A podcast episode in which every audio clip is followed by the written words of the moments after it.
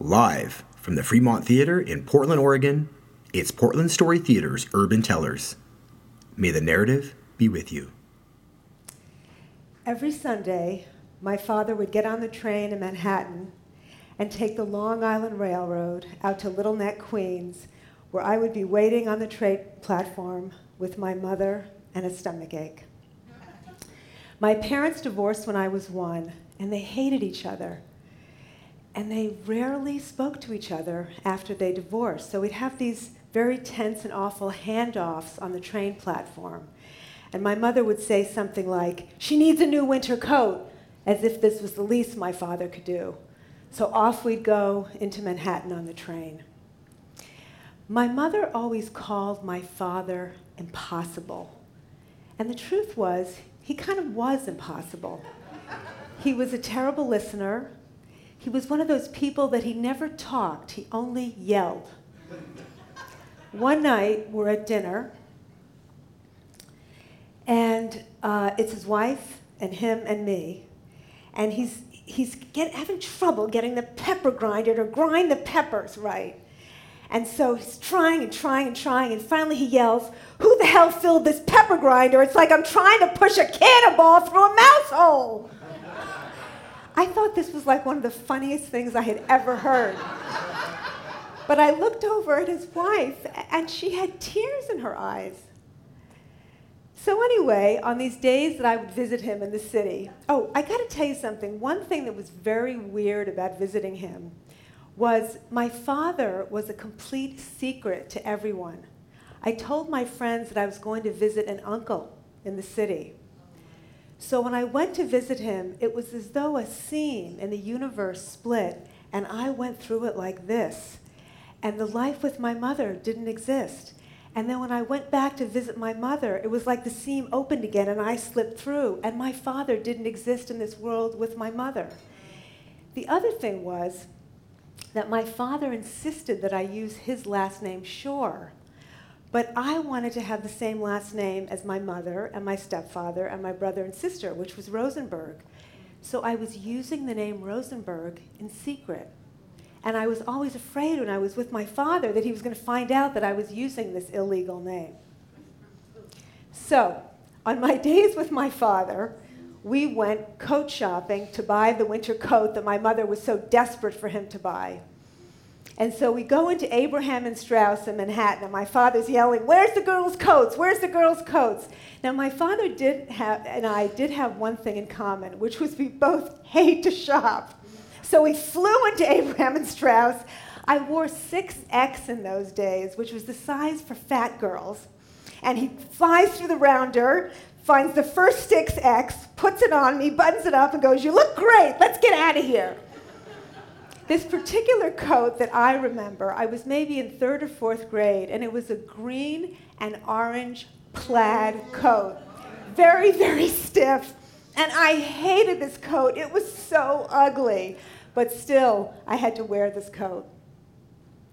Anyway, when we weren't coat shopping, which we did once a year, we would go to his studio. My father was a sculptor and an illustrator and a painter. His studio was at 36 in Madison.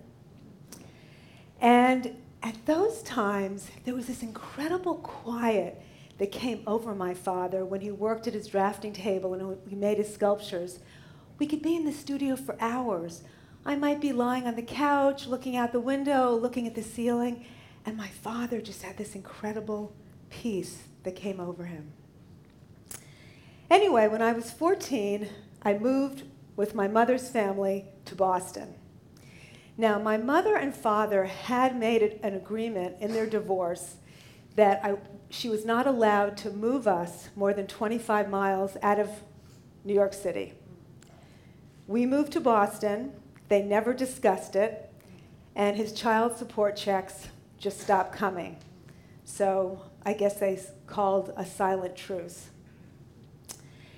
Anyway, when we moved, those visits with my father came to an abrupt end because I lived pretty far away. And I remember I was in high school and I said to my mother, we were going to be going to the city.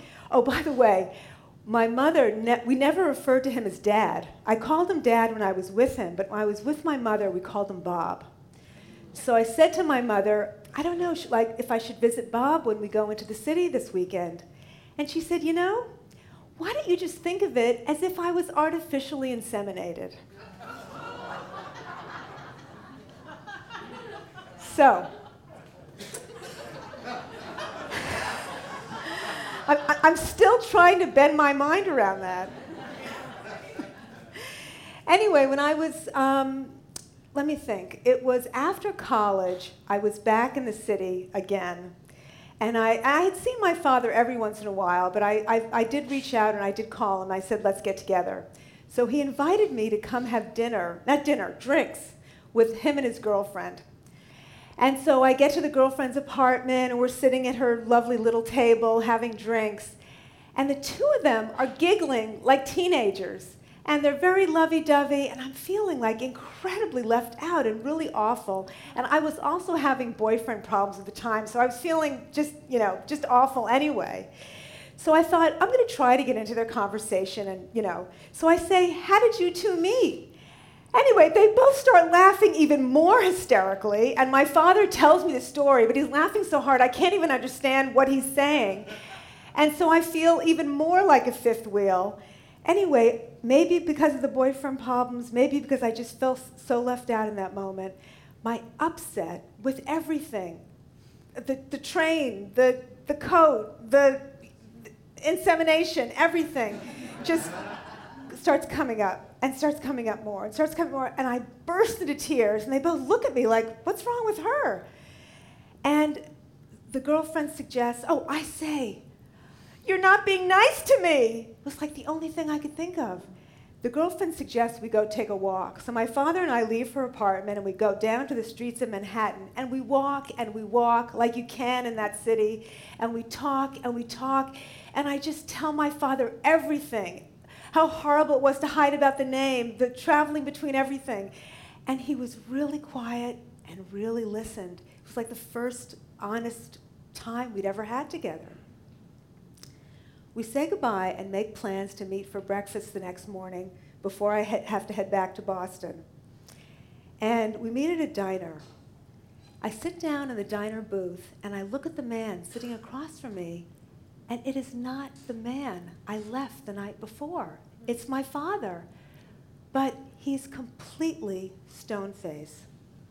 And he's mumbled something like, You should never talk to your father that way. But he won't even look at me. And so I burst into tears again. The waiter comes by to take our order, and I just say, I'll have tea with milk. The most animated thing my father said at that whole breakfast was, What? You're not eating? So at the end of the horrible breakfast, we go out to the sidewalk. I have to get a cab to go to the train station. And my father doesn't make a move. He's like standing on the sidewalk like a statue. So I hail the cab. I open the door to the cab. I pick my luggage and put it in the cab. He doesn't even close the door behind me. I shut the door behind me myself. And as the cab goes away, my father is just standing on the sidewalk like a statue. I go back to Boston and I think, well, I guess that's over. It's finally done. That was summer. That fall, my phone rings. Now, before I pick up the phone in the story, I have to tell you, my father was Jewish. I am three quarters Jewish. That's not really a thing in Judaism. Either you are or you're not, but I'm three quarters. Anyway, I pick up the phone, and my father's voice comes booming out over the phone Happy Rosh Hashanah! Now, what was so weird about this is we never had talked about even being Jewish. We had never even celebrated any Jewish holidays together. Now, that wasn't a secret, but we, it just never came up. I mean, it's like we already knew we were Jewish, there was nothing to talk about. so we have this fairly pleasant conversation. Nobody mentions the girlfriend, nobody mentions that horrible time at the diner. And little by little, my father and I start to get together again.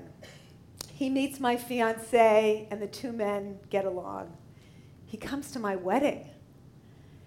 When I gave birth to my daughter, that man who hates to fly more than he hates anything except maybe shopping, got on a plane and flew to Portland to meet his granddaughter.